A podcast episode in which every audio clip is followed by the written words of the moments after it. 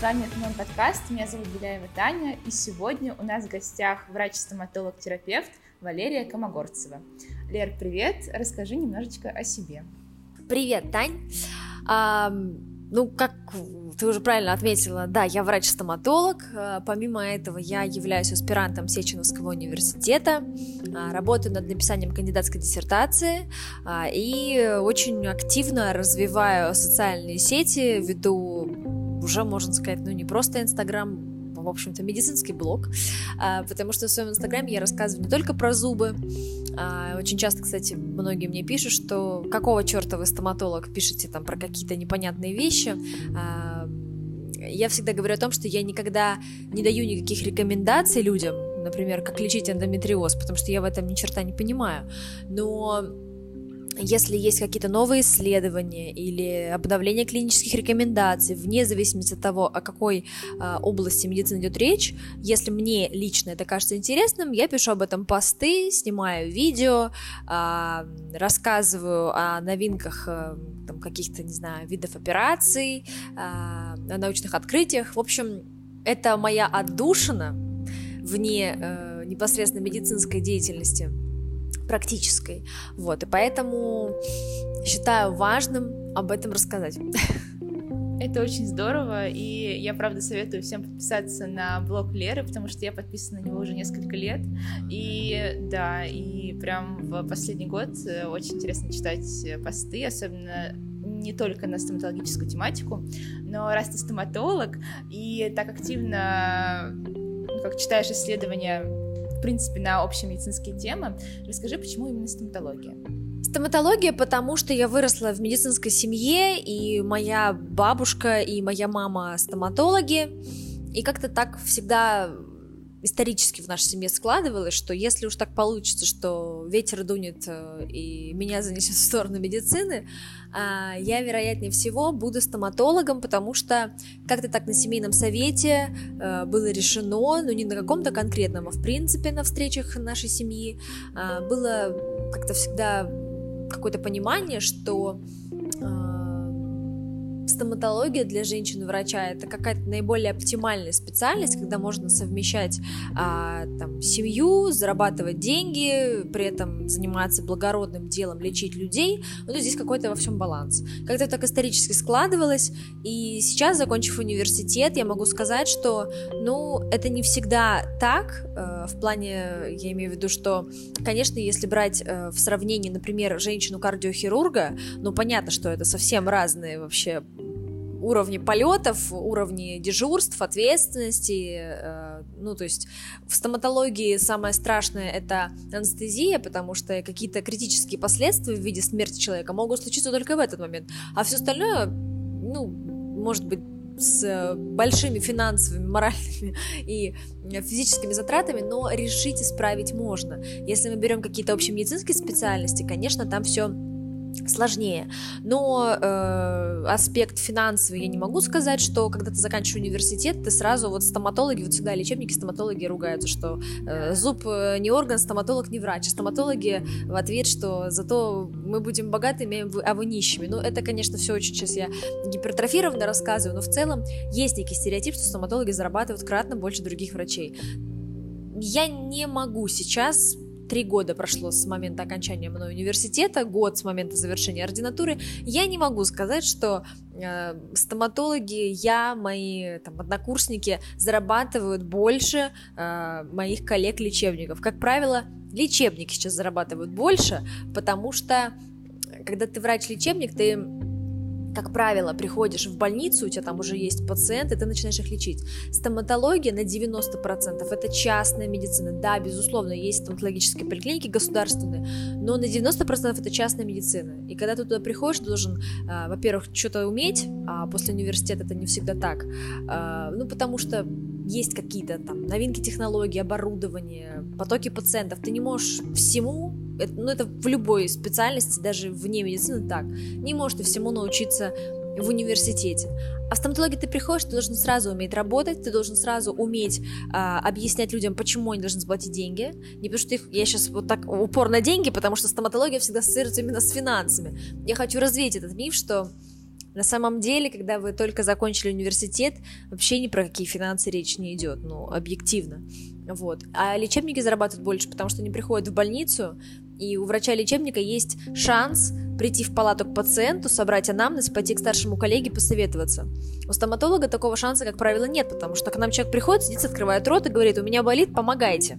И ты как бы можешь, конечно, отойти от него, посоветоваться, но по факту то, что ты будешь делать руками в его рту, это сразу твои руки. В этом большая разница, что ты должен э, сразу много уметь, э, брать на себя ответственность, э, в том числе за финансовую сторону вопроса, потому что люди платят деньги, хотят э, получать качественные э, высококачественные услуги, вот, а, и поэтому вот сейчас, поварившись в этой каше несколько, я думаю, что если бы я сейчас со своим мозгом принимала решение о выборе факультета, скорее всего, я бы пошла на лечебный факультет, наверное, поэтому мне так, э, мне, мне несмотря на то, что стоматология это интереснейшая специальность, в ней правда много ответвлений, но я, наверное, Инстаграм веду, потому что это моя отдушина в плане, что там я могу как бы погружаться в большую науку, в большую медицину, э, отходить от зубов, и поэтому сейчас, наверное, я бы выбрала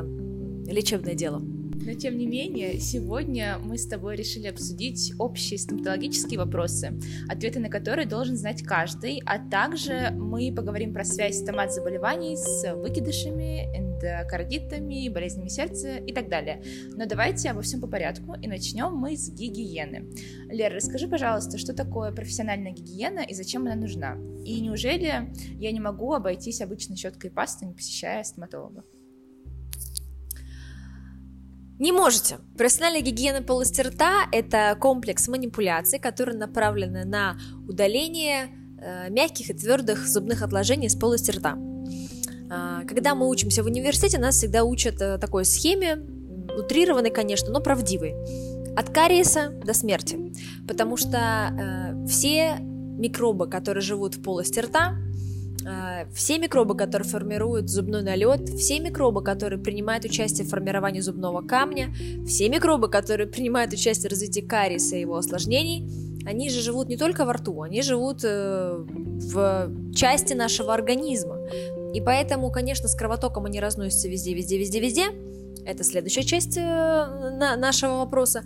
А профессиональная гигиена нужна для того, чтобы эти микробы а, не размножались в таком количестве, когда им во рту уже просто места нет, и они ищут, это вот как гною, ему всегда нужно куда-то выйти. То если у человека э, свищ, а, то значит, что гноя внутри э, там кости уже столько, что ему просто уже куда-то нужно найти выход. Поэтому мы делаем все для того, чтобы максимально обезопасить организм в целом от э, микробной обсемененности и, конечно, защитить э, зубы от разрушения. Профессиональная гигиена полости рта состоит из нескольких этапов. Очень часто есть такая уловка, сейчас в Инстаграме часто, часто встречается, что удаление зубного камня ультразвуком там, за 2000 рублей. Ультразвуковая э, манипуляция – это лишь часть Профессиональная гигиена – это удаление э, зубного налета, удаление зубного камня, это э, окрашивание зубов специальным индикатором налета для того, чтобы объяснить пациенту, что мы, собственно, в полости рта делаем. Не, не надо ничего никому рассказывать, все можно сфотографировать и показать. И человек тогда понимает вообще, что прислушаться надо, пользоваться ёршиками тоже хотелось бы научиться, и то, что сейчас доктор делает в полости рта, э, в общем-то, оправдано. Э, гигиена состоит из удаление мягкого налета, затем мы удаляем пигментированный налет специальным аппаратом Airflow. Это такой аппарат, который подает специальный порошок, э, такой полирующий, э, с большим напором воды. И прям вот отлетает э, весь этот грязный налет.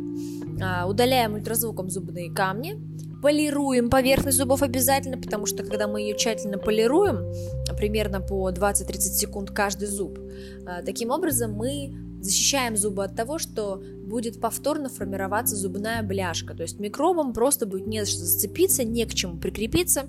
Соответственно, мы снижаем риски э, разрушения зубов э, после проведения профессиональной гигиены.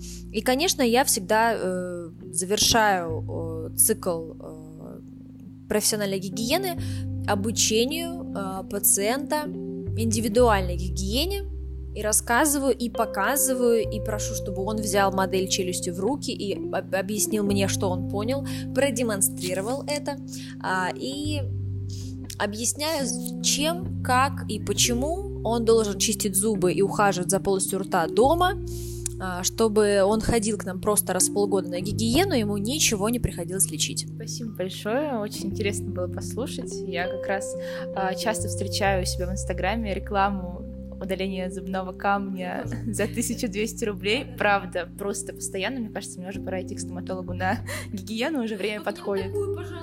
Ну, нет, я все-таки хочу на хорошую сходить. А ты рассказала, что условно патогенные бактерии, они могут разноситься по организму и вызывать э, общие инфекции, которые приводят к общим заболеваниям. Расскажи поподробнее, пожалуйста, про выкидыши, инфаркты, про которые ты обещала мне рассказать э, до начала записи. А, есть очень большие и, в принципе, давно проведенные научные исследования. Если вы зададитесь вопросом, вы можете просто ввести, например, в поисковике stroke, and Oral Health, и вы найдете эти исследования, а, которые говорят о взаимосвязи а, той ситуации, когда у человека есть воспаление в полости рта, когда берут э, соскоб из полости рта, э, высеивают этих микроорганизмов, и потом такие же микроорганизмы обнаруживаются в совершенно неожиданных частях человеческого тела. Э, например, есть исследования, которые там прям интересно написано, что э, микроорганизмы, которые вызывают воспалительные процессы в полости рта, э, точно такого же рода воспалительные процессы вызывают в, во внутренней выстилке сосудов. Э, воспаленный участок, участок уязвимый, и именно там начинают откладываться холестериновые бляшки. Соответственно, вот такие ситуации могут приводить к э, инфарктам и инсультам. Затем существуют исследования, которые говорят о том, что а, в Африке, по-моему, проводили это исследование, а, пытались об объяснить взаимосвязь между состоянием а, полости рта беременной женщины и преждевременными родами или даже выкидышами.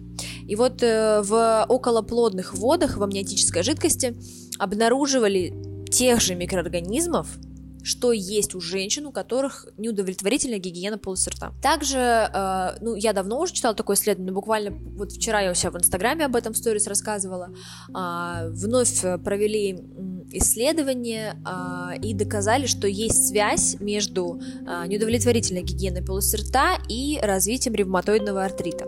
Это то, с чего я начала этот подкаст, что как бы мне меня не тянуло в лечебное дело, а, я э, просто категорически настаиваю на том, что стоматолог врач и он обязан, обязан объяснять каждому пациенту, что рот это не просто какая-то отдельная единица, а полноценная, важнейшая часть организма, начало ЖКТ, самого длинного вообще тракта, э, это самая длинная система в нашем э, организме. Ну ладно, кровеносную, лимфатическую, нервную не берем.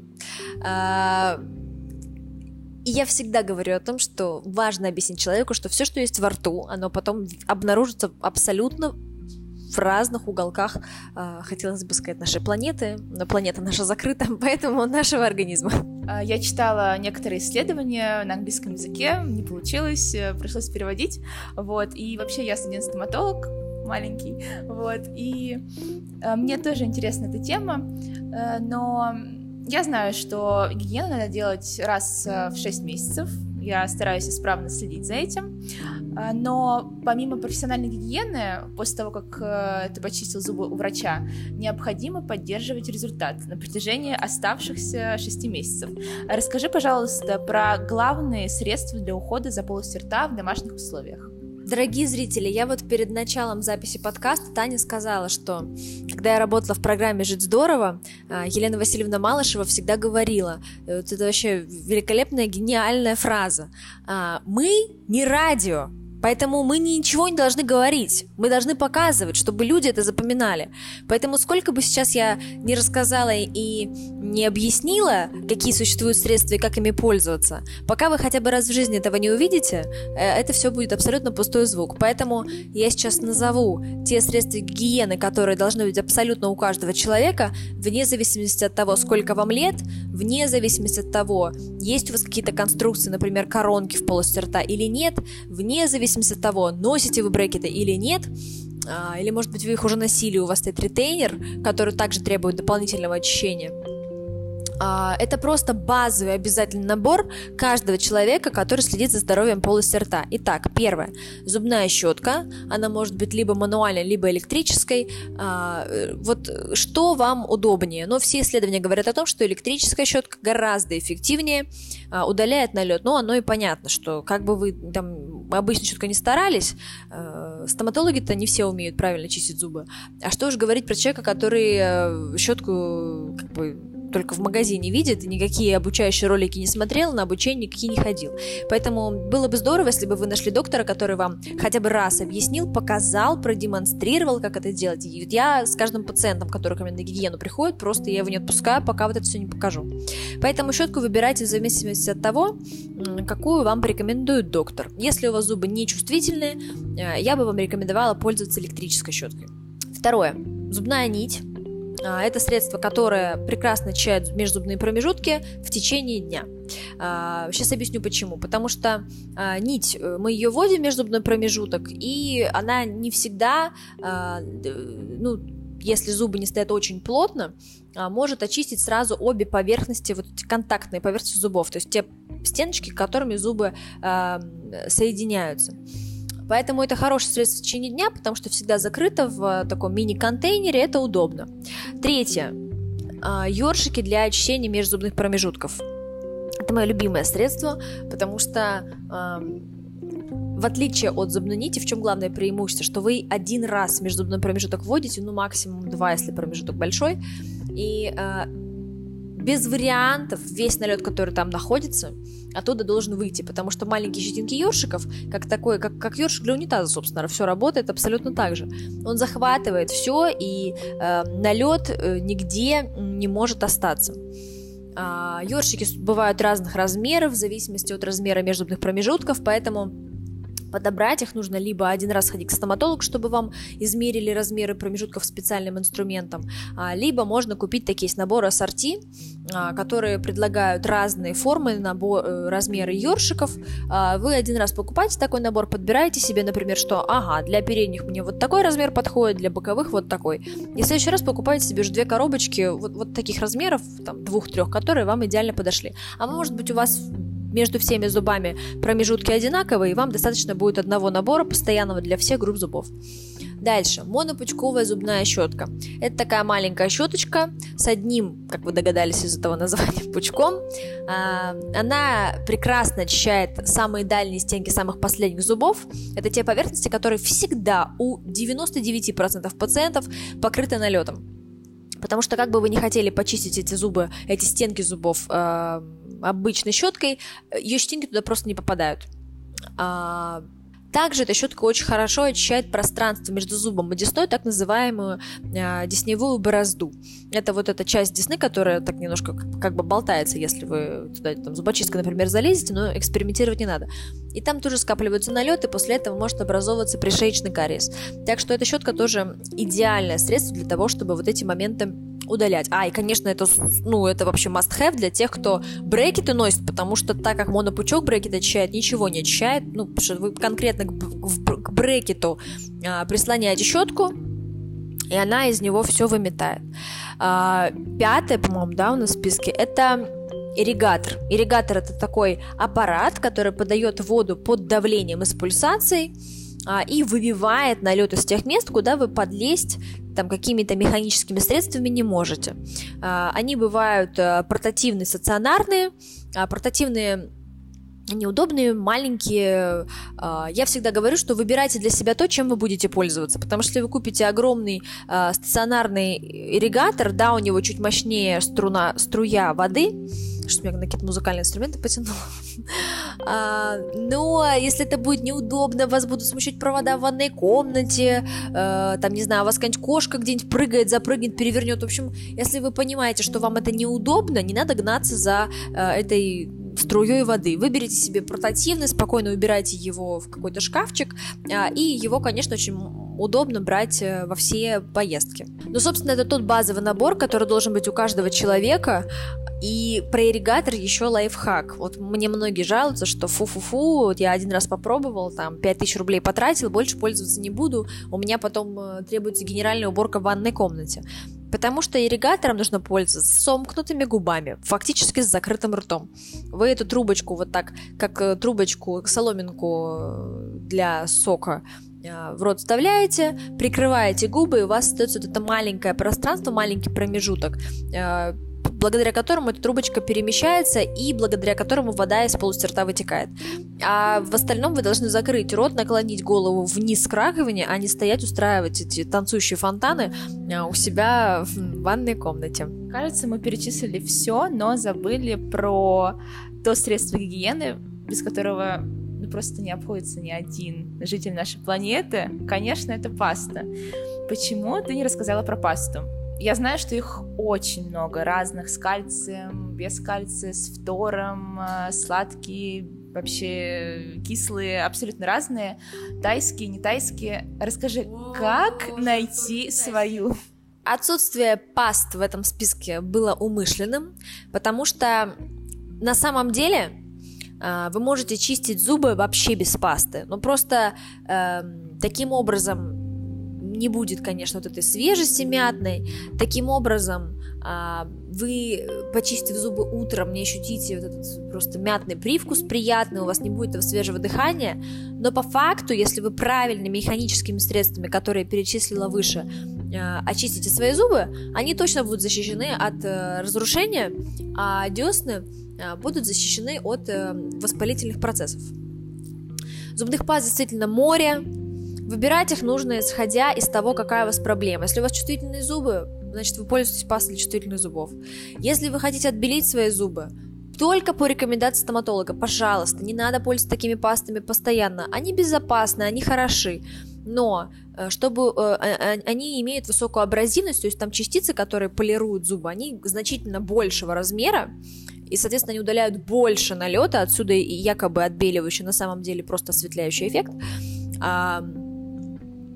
Значительно большего размера, чем в других видах паст. Поэтому отбеливающие пасты всегда нужно использовать курсами. Например, вы месяц чистите отбеливающий, месяц обычный. Или утром вы чистите отбеливающий, вечером обычный. В общем, просто постоянно чистить зубы отбеливающей пастой не нужно. Вы все-таки не кони. А, у них очень толстые зубы. Для них это было бы нормально. А человеческие зубы все-таки не, не такие а, плотные на самом деле. А, поэтому не нужно подвергать их такому агрессивному воздействию. А, если у вас есть какие-то воспалительные процессы в полости рта, вы видите, что у вас остается кровь в раковине, когда вы сплевываете, просто знайте, что есть пасты, которые содержат э, какие-то природные антисептики или хлоргексидин триклозан. И первое правило – не пользоваться этими пастами э, больше одного месяца. Второе правило а, эти пасты э, никогда не уберут причину. Если у вас есть кровоточивость, и вы покупаете, покупаете пасту для кровоточивости десен, просто знайте, что как только вы прекратите ей пользоваться, все вернется на круги своя, потому что там, где кровь, там есть воспаление. Воспаление есть там, где есть микробы. Микробы есть там, где есть зубные отложения. Поэтому, если вы увидели кровь в раковине, вы должны не за пастой идти, а бежать к стоматологу, срочно делать гигиену, и только потом, когда вам сделали гигиену, удалили от зубные отложения, и вы говорите доктору о том, что у меня остается кровь в раковине, а доктор видит, что у вас реально воспаленная десна, у вас гингивит, вот тогда на чистые зубы, на чистые десны, в чистый рот вы можете применять такую пасту. Ну и отдельно, конечно, хочу вынести какие-то просто сумасшедшей популярностью владевшие тайские пасты. Это ужас. Я завела у себя в Инстаграме рубрику, я там примерно раз в две недели рассказываю там про какое-нибудь средство для ухода за полостью рта. Вот я когда спросила своих подписчиков, о чем бы вы хотели узнать, мне просто почти все написали, из тех, кто написал, а расскажите про тайские пасты. Я пошла в подружку, я купила эту пасту. Это кошмар. У меня, честно, зубы болели полтора часа после того, как я почистила зубы. Во-первых, у меня высох весь рот, то есть я понимаю, что там а, компонентов вот этого пени, пенящего очень много. Второе, зубы болят, потому что она высокоабразивная, но понять, насколько она абразивна, невозможно, потому что там почему-то международный индекс RDA, который означает абразивность пасты, не указан. Может, где-то какие-то нужны инструкции в интернете искать, но так, что ты взял упаковку и там прочитал, такого там нет. В общем, это просто кошмар, пожалуйста, не надо таким чистить зубы. Э, хотя вот моя младшая сестра чистит в восторге, говорит, ты зачем э, унизила мой любимый продукт? А я просто в ужасе ходила, во она противная, она плохо пахнет, зубы болят, все высохло. В общем, пожалуйста, не нужно пользоваться такими средствами, покупайте нормальные пасты, э, которые вы можете взять руку в магазине, в аптеке, взять упаковку, прочитать, понять, для чего она, какая у нее абразивность, такая циферка на любой пасте в России произведенной есть, называется индекс RDA. Вот всегда смотрите, что э, если, например, у вас чувствительные зубы, то этот индекс должен быть не выше там, 100-120. Если вы хотите э, отбеливающую пасту эффективную подобрать, то индекс должен быть там 180-200. Выше, не, пожалуйста, не берите.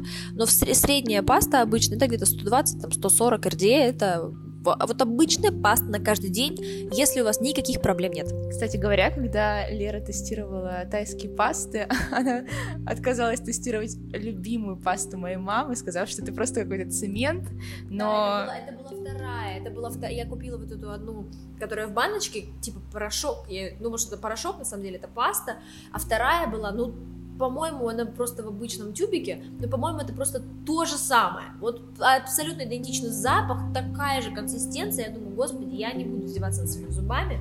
Э, я, в общем, даже отказалась от тестирования, просто сразу выкинула демонстративно в мусорное ведро. Верно, согласись, что даже относительно идеальное соблюдение правил гигиены никогда не гарантирует стопроцентной защиты от кариеса.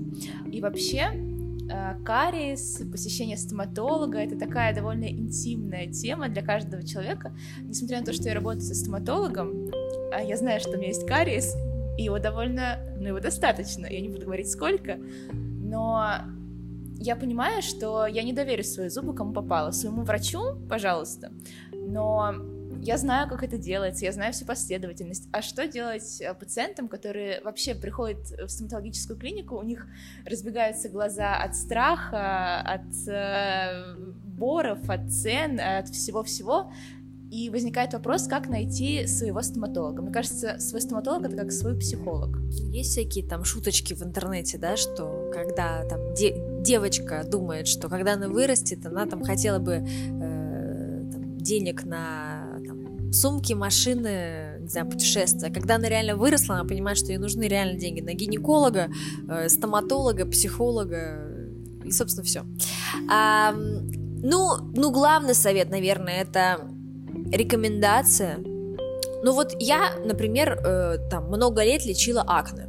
Вот у меня никогда не было никаких проблем с зубами, я не носила брекеты, и к стоматологу лично я ходила просто к бабушке, забежав в обеденный перерыв ее поздороваться, я оказывалась в кресле, мне, ну, то есть как бы для меня это было просто, бабушка, привет, 20 минут в кресле, быстро раз-раз, анестезию мне никто никогда не делал, но при этом я просто там 3 секунды терпела. В общем, для меня стоматология никогда не была чем-то таким, что я вот там с детства задумывалась, а как найти врача. Но когда я училась на первом курсе, у меня случился первый пульпит в моей жизни. Было очень больно, неприятно. Я, э, ну, это когда началось, э, было больно неприятно. Я позвонила своей маме, у меня никого не было в Москве из таких близких людей и родственников, вообще никого. Я не знаю, почему это было всего лишь там 8 лет назад но как-то так получилось, что мама и мама стоматолог меня никуда не направила. В общем, я не знаю. Я помню это ощущение, что я вот сидела думала, боже, вот куда мне пойти лечить зуб? Когда я всю жизнь ходила в клинику своей мамы к своей бабушке. То есть у меня вообще никогда в жизни стал вопрос, а где искать стоматолога? Ну, как бы, это мои родственники. А тут я столкнулась с этим, я тоже сижу, думаю, ну вот как? В интернете? Не знаю. А, там, в ближайшее у дома? Ну, как бы тоже. Ну, рекомендация это первое, что вообще появляется в голове. Но для меня очень важен, э, вот как для пациента, в том числе комфорт, поэтому я, например, как бы мне не говорили, что это гениальный доктор, не знаю, он лечит без боли, быстро, там, не знаю, у него опыт 150 тысяч лет, э, и там он лечил всю мою семью. Если я приду, и он будет принимать в каком-то там маленьком, не знаю, грязненьком кабинете, если я увижу, что э, там вообще не понимаю, где там стерилизуются инструменты, каким бы, эти, каким бы милым и, там, не знаю, опытным этот доктор ни был, я, например, не буду ходить в такое место, потому что э, стоматология многих, правда, пугает, настораживает. Я когда опросы между подписчиками провожу, тоже многие говорят, что я очень боюсь стоматолога, панический страх детства. Мне кажется, что важно и чтобы тебе врача порекомендовали, и чтобы клиника, в которую ты пришел к этому врачу, тебе была комфортна и понравилась. Потому что, ну, для меня вот очень важно, вот когда я ходила к косметологам и лечила свои прыщи бесконечно, а, ну, я всегда обращала внимание на то, чисто ли в клинике, я обращала внимание на то, какой там администратор, я обращала всегда внимание на внешний вид врача, потому что все-таки это эстетическая медицина. Я считаю, что если ты работаешь в эстетической медицине, ну, как бы надо понимать, что если ты сам не очень хорошо выглядишь, то у меня, может быть, и это не всегда так, но как у пациента вызовет это сомнение, например, у меня. А, можно ли такому врачу доверить какие-то эстетические вопросы?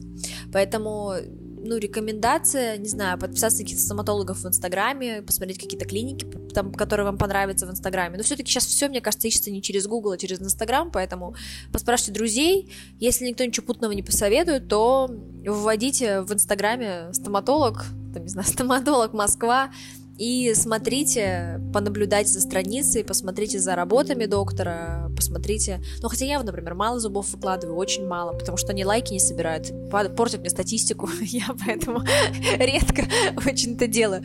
Но а, мне кажется, что когда ты один раз придешь к э, доктору хотя бы на профессиональную гигиену, ты все равно поймешь, хочешь ты ему доверить или нет. Да, молодой доктор будет работать медленнее, да, молодой доктор может ошибиться, но если ты... Э, не знаю, веришь и доверяешь, и э, у вас есть какой-то коннект, ну, надо ему довериться, остаться у него и, э,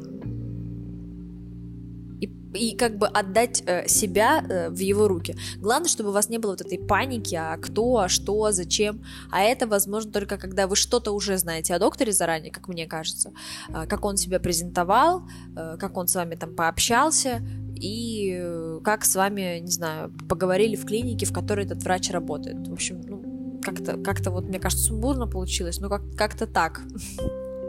Хорошо, а как не бояться цен, высоких цен, особенно на пульпиты, а, приходя к стоматологу? Я, правда, это очень понимаю. Но дело в том, что когда вы приходите к стоматологу, надо понимать, что для оказания качественной стоматологической услуги э, нужны несколько факторов. А, первое – доктор, время, которое он тратит на эту работу.